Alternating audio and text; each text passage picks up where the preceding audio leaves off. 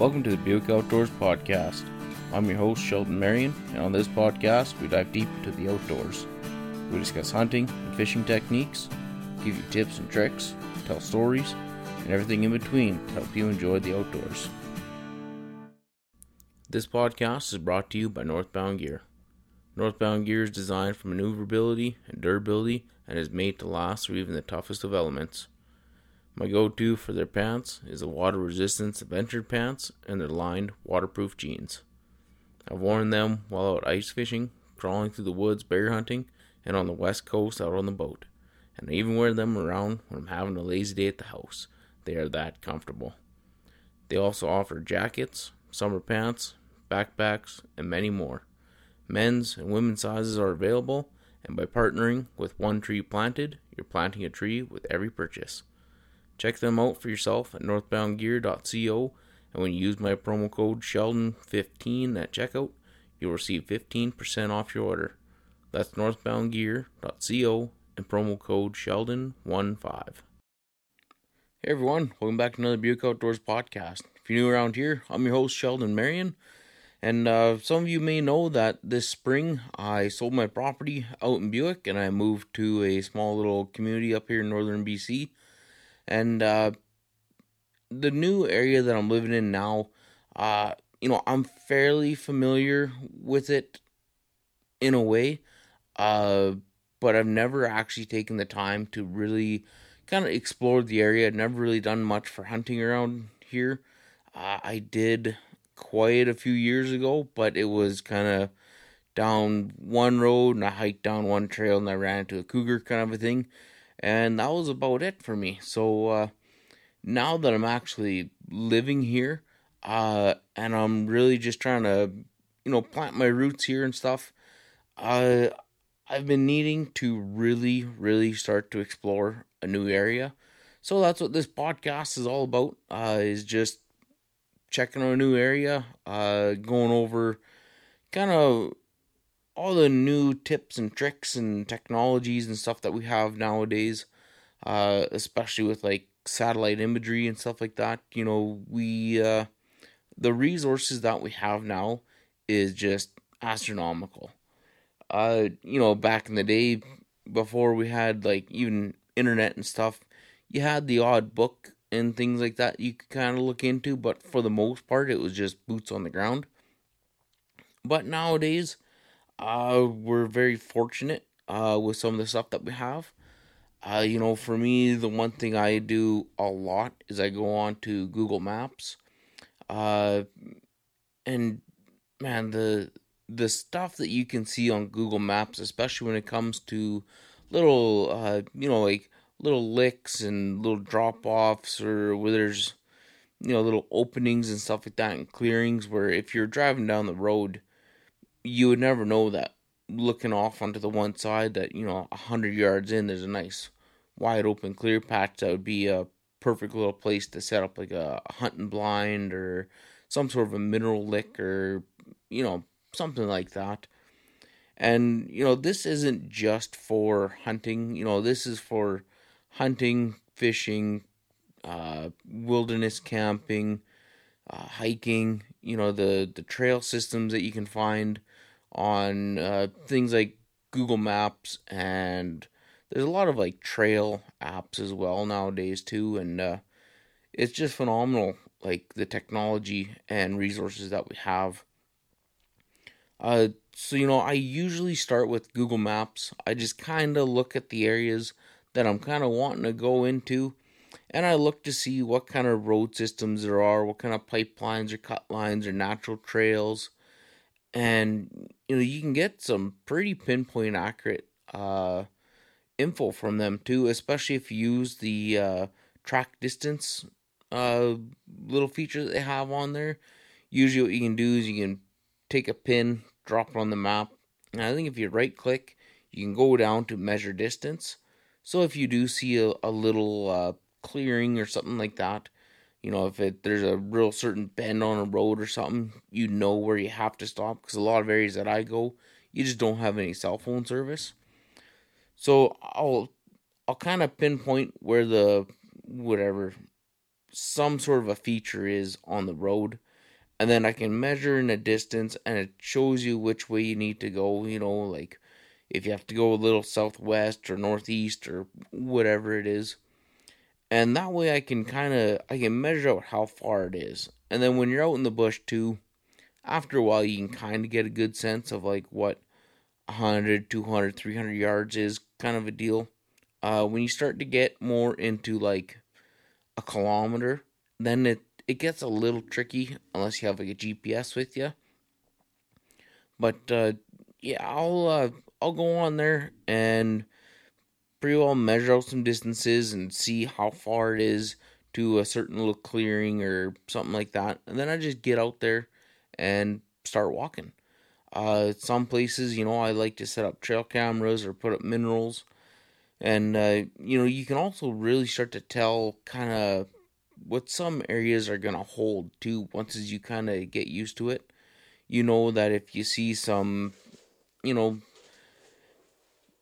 big rolling hills along a riverbank and you can see that it's poplar growing there there's a good chance there's going to be some elk maybe some whitetail in there uh, if you can find a spot where it's real thick spruce kind of swampy country you can see like the little swampy lakes and stuff most likely there's going to be uh, some good moose and bear sign in there. And then, uh, you know, I, I take some screenshots so I have it on my phone for when I'm out there.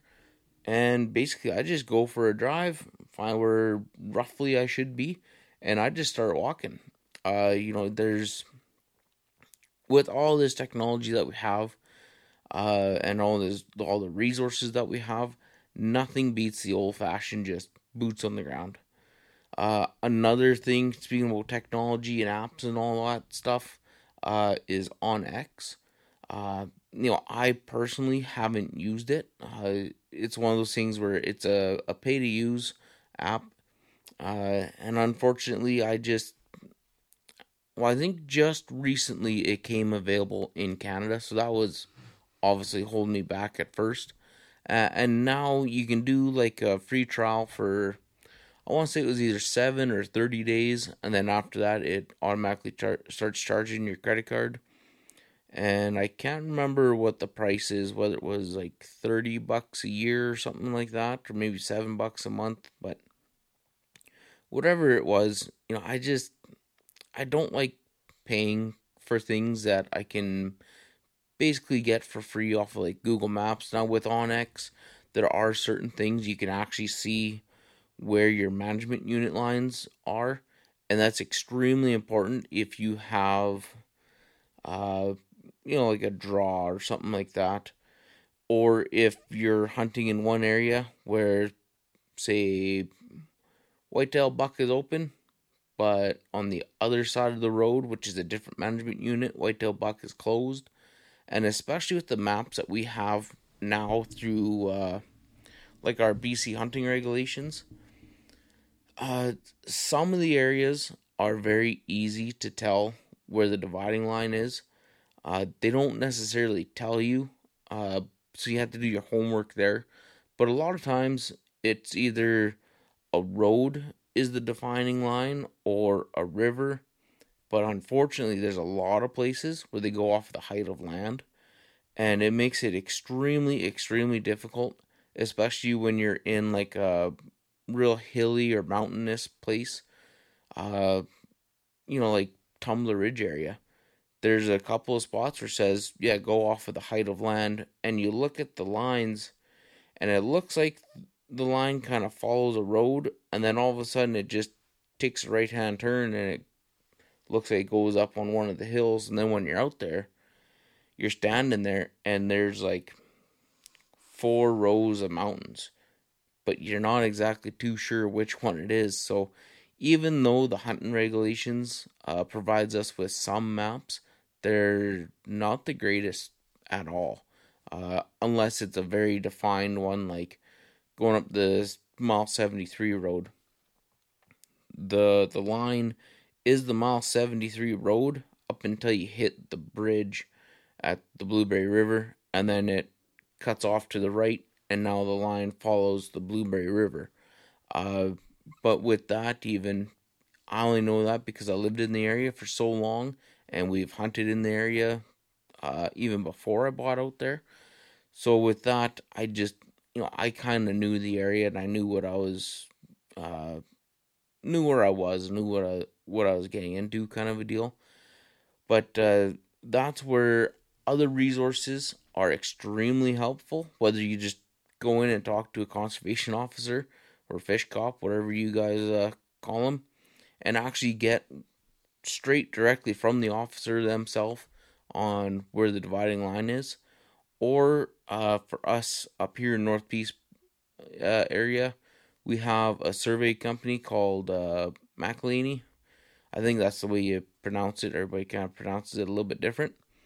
But they have actual printed off maps, and you can buy this map book, and it is, uh, it, it's maybe two feet wide and like a foot tall, kind of a thing. And there's maps for our entire region up here. And with those ones, uh, it shows private property, it shows where provincial parks are, uh, your management unit lines, and everything like that. And it's an incredibly great book to have.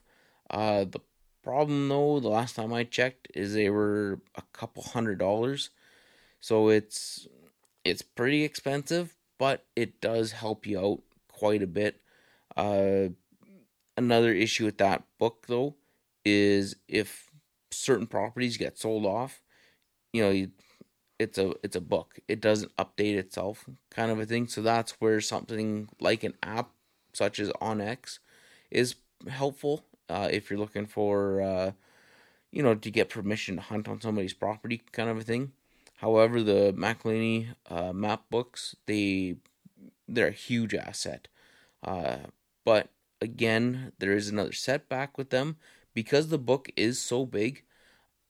It's not uh, not real easy to carry around with you in your vehicle while you're actually scouting, or if you're out hiking, or if it's in your quad or side by side kind of a thing. Because like like I said, this map book is huge. It's you know two feet wide, right?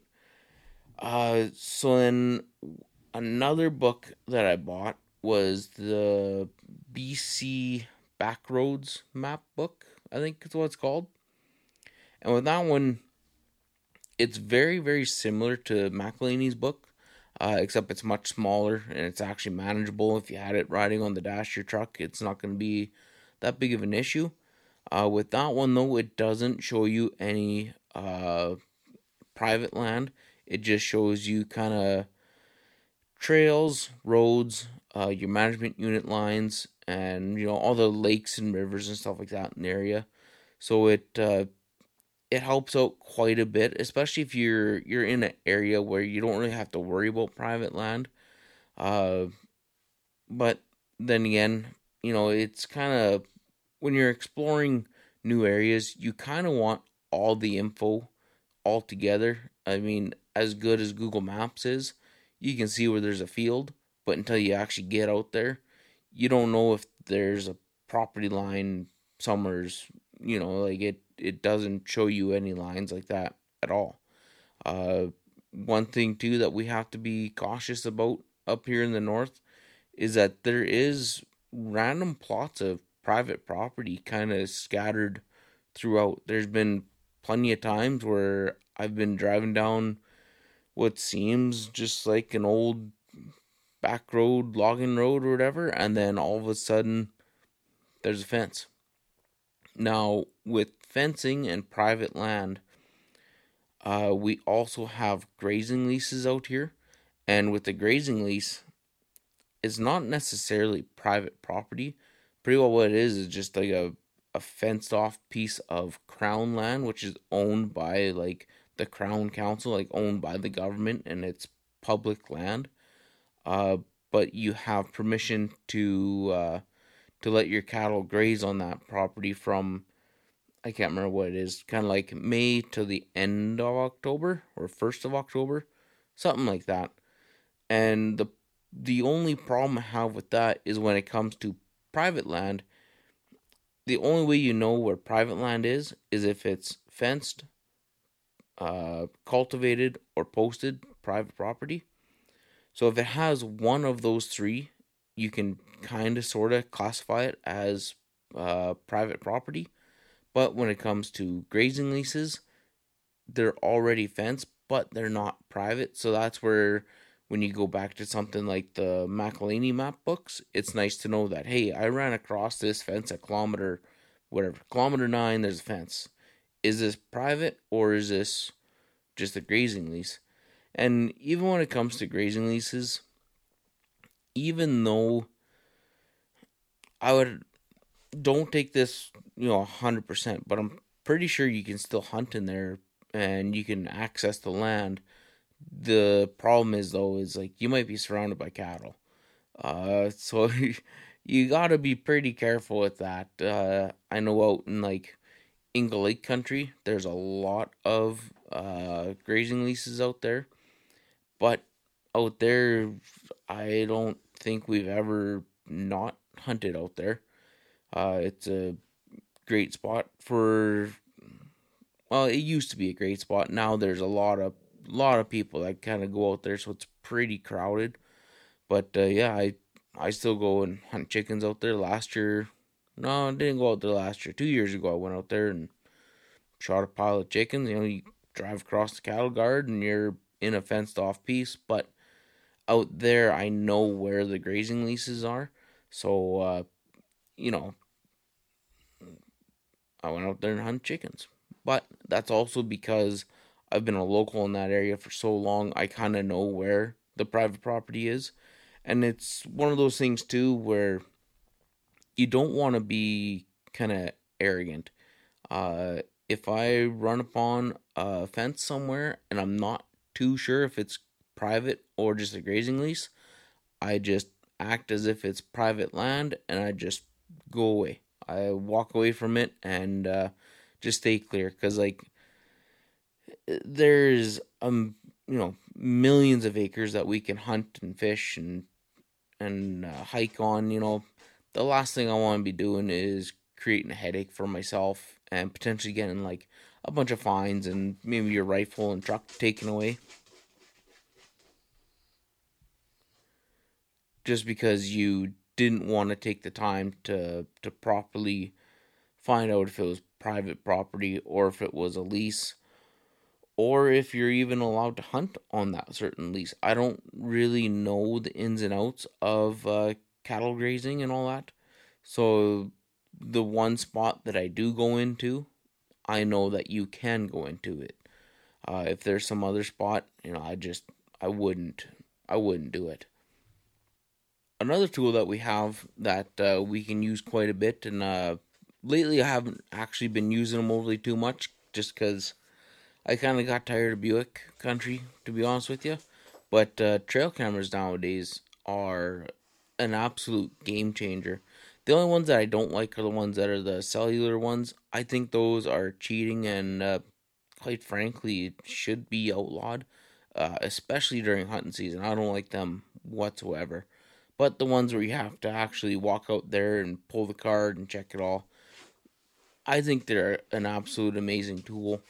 Uh, you know, they're I wouldn't say cheap, but you can buy the ones that I got. I think it's a three pack for like 150 bucks or something like that. They're not the highest quality, but you can still do pictures and videos. There's no sound on it or anything like that, but for the most part, you know, like a little 8 megapixel trail camera, that's good enough for me. If I get one that's a 12 megapixel, you know, ooh, that's a that's a fancy one for me. But you know, when it comes to trail cameras, I don't, you know, I don't need the real high tech fancy ones. I don't need a perfectly crystal clear image of the animals that are walking through a certain trail or if there's a lick or a little watering hole kind of thing or even if it's something that I put up there like a mineral site or a bunch of oats or something like that for deer. You know, like for me, I just I just like to get a good rough idea as to what kind of what's going through the area. So yeah, the cameras that I have, you know, it's nothing fancy. Whether it's Spypoint, Primos, Bushnell, Wild Game Innovations, uh, you know, I'm pretty sure all of them have like their top high end, really expensive ones, And then they also have the other side of the spectrum where it's guys like me where it's like, yeah, this thing cost me 50 bucks or 80 bucks or whatever. Uh, you know, it just, it gives you a good idea as to what's kind of coming through there. You know, I'm, I'm not being a photographer and selling pictures to National Geographic with a trail camera, right? Uh, so with trail cameras, they're quick and easy to set up. Uh, SD cards, usually you buy them and they last you years. Uh, the only thing that's really expensive is the batteries for them. Uh, a lot of them will take like eight AA batteries. Uh, some take uh, the one I have. I think it takes four C batteries, and that's like the big fat round ones.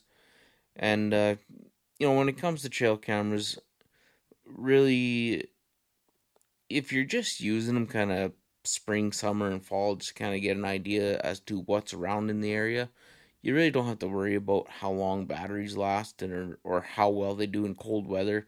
Uh, for me, you know, I might set mine up in May, and I'll probably pull them around maybe November, possibly December, depending on how much snow there is. Uh, especially for us up here, because for the majority our hunting season is is over at the end of November. So I don't really in a way I don't really care what's there throughout the winter.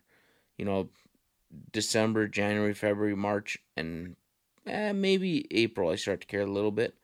But those colder months I'm not out there hunting, so why would I have a camera out there is kind of you know, my way of thinking for that. But with trail cameras too, you know, like I said, they're quick and they're easy to set up. You can leave them out for a day, a week, a month. As long as you have the batteries going, you constantly have, in a way, you constantly have like a surveillance system sitting there. And anytime something walks by there, you can see. And it's also an extremely helpful tip. Uh, you can see kind of, you know, like the health of the animals in the area too uh, especially if it's like a really well used trail. Not only will you see the deer or elk or moose going through there, you can also get an, an understanding of like the predators in the area too. Uh, if it's a high predator area where there's a ton of wolves or coyotes or bears coming through there, uh, you're gonna know that hunting them, like hunting the ungulates, like your deer, moose, and elk and whatever, it's gonna be roughly uh, it's to be a little rough, to be honest with you. Because if there's a high population of predators in the area, those animals are always going to be turned on. They're never going to be just taking a, you know, Sunday walk through the park kind of thing. They're always going to be looking out. They're always going to be looking over their shoulder because the second they let their guard down, you know, a pack of wolves are going to come in on them or that black bear in the area might come up and grab one of the calves, kind of a thing, you know what I mean? So it takes you know, it doesn't take like a rocket scientist to kind of put these two things together. But if you're in an area where you have a thousand pictures on your trail camera, 900 of them are deer, 10 of them are bears, and then the rest is just wind. That's a good area to hunt deer, and you you can be pretty kind of slack in uh, better terms. You know what I mean? Like you don't uh, you don't have to quite be how do you explain it? You don't really have to be turned on as much. You know, you can kind of just casually walk in there, sit down, and you know, sit back hundred yards at, as long as you have a nice clear shooting path, kind of a thing. And uh, you know, it's not nearly as bad. I know a lot of people, they take their stuff extremely seriously. And it's to the point where they're like paranoid. You know, they they drive out before they even check their trail cameras. They treat it as if they're they're hunting. So they're they have all their camouflage in like a, a plastic bag in the box of the truck so they strip down their regular clothes, they put on all this camo, they spray down with scent spray, They spray down their boots, the bottom of their boots. They walk in there. They don't make any noise whatsoever. They grab the card, they put a new one in, they get out of there as fast as possible. And even while they're there, you know, they're spraying the ground down where they they were standing. And for me, I think that just makes hunting so much harder. I would rather have the animals get used to my smell. I'll go out there, just jeans, shoes, shirt, whatever. I'll bring my dogs with me. And it's, in a way, it takes a little bit longer for the animals to get used to you. But after a while, they kind of realize like this smell that they're smelling, whether it's, you know, the dog or me or the air freshener in my truck, whatever it is, they start to realize that it's not a threat because it's something that they kind of get familiar with and they smell it you know, fairly often here and there, but nothing bad has ever happened to them when they smell it. And then when it comes time to hunting season, you're sitting there in a blind or on the ground or up in your tree stand or whatever. They walk in there, they smell that smell, but it's it's a familiar smell. So and they're not quite as uh, fearful. You know, they they do kind of put up the guard a little bit and they kind of start looking around, but for the most part, they're like, ah, I've smelled this before a hundred times. It's it's whatever.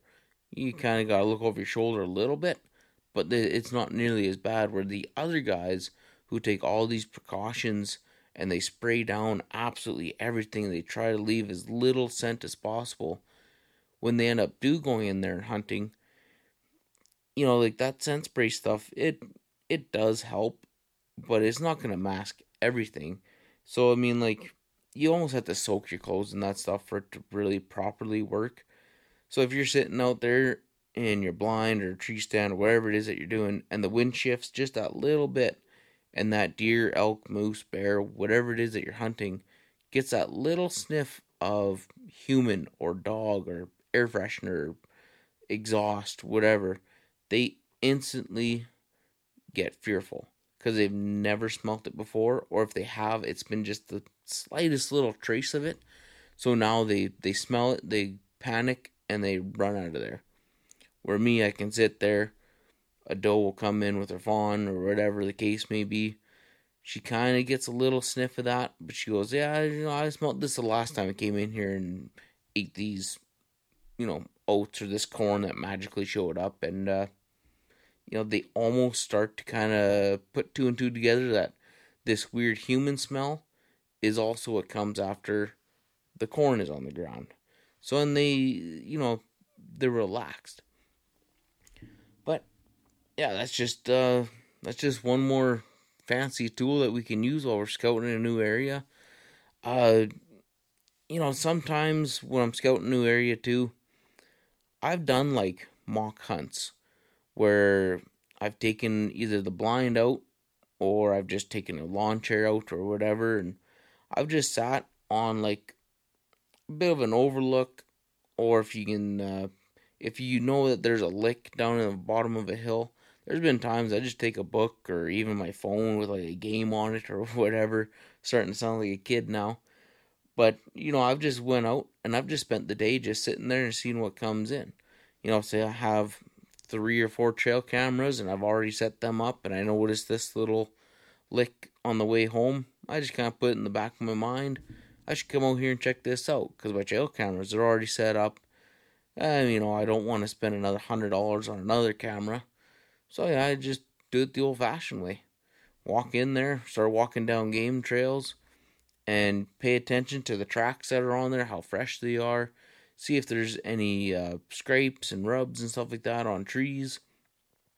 And uh, you know, even in the winter time, even though my my trail cameras aren't out in the winter, if you do know where certain trails are, go for a walk and uh, you know see where their wintering grounds are because a, a lot of times their spring, summer, fall, and winter grounds are all completely different. Uh, in the winter, there's a lot of times they move completely out of an area and uh, they hang out in a spot where they have their food sources. Uh, there's low pressure. They can sit there and just do their thing until the springtime when they have their uh, calves and fawns. And then come summertime, you know, they kind of move out of that area and they go to maybe it's more of a richer food source, or maybe it's potentially like a water source, like a lick or mineral licks and stuff. And then come fall time is when they start to really kind of travel around. So they kind of have like their their bedding ground over here, their breeding grounds are over here, somewhere in the middle. There might be a little bit of a water lick that they kind of stop in at as they're passing through. And uh, you know, with that, to find those spots, you can use all these other resources like Google Maps, McElhanney, BC Backroads, and all that stuff.